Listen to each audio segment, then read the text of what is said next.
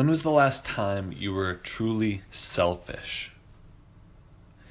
You know, it's funny when we talk about being selfish, a lot of negative connotations come up. Our society has uh, labeled, you know, being selfish as pretty negative. And uh, as I have a, a five year old daughter, um, I have a lot of discussions around being selfish and selfless, or you know, sharing toys or or not. Um, so, but it's interesting that it's, you know, being selfish um, usually connects to um, something negative. And you know if if you're talking about someone being selfish it's usually impacted you or other people in a negative way. But i want to counter that um, i want to think of i want you to think of being selfish as really getting yourself to a good place getting yourself to a place where you can deliver.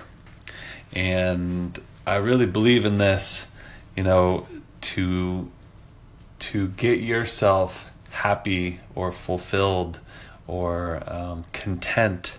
Sometimes you have to be really selfish, and you know, I don't think of it as um, as affecting others as much, but I really think of it as investing in myself, um, as I as I spoke about on the podcast yesterday.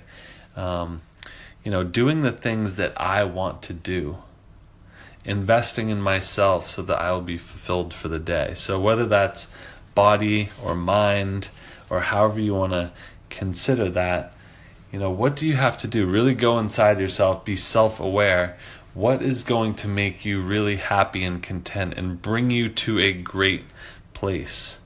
Um, because I believe, you know, before I can help other people or before I can be a great parent, a great leader, uh, a great boss, I really believe that I need to get to a place where I'm content, where I'm comfortable, where I'm happy and ready to ready to deliver.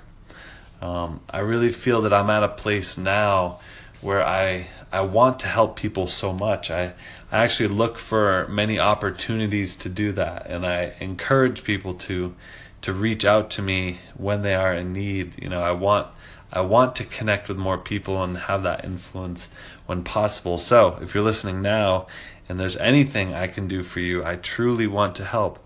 Please reach out. But part of that is because I've been selfish. You know, I've really fed into um, focusing on what I want. I've really invested in myself um, over these past couple of years. I've focused on what I enjoy, and I've done those things. I've really acted on my my inspiration or what inspires me, and I feel that it's really paid off. So let's stop putting selfish in such a negative category. Sure, there are times when you know a child's being selfish and and it's negatively impacting others of course there's that but i want you to think more about being selfish in a positive way and get yourself to that place, that place of uh, of contentment and fulfillment, where you can really deliver for yourself and for other people. So let's all try to get there. This is Jimmy Thorpe for Breathe Upon Waking. Thank you for listening. All love.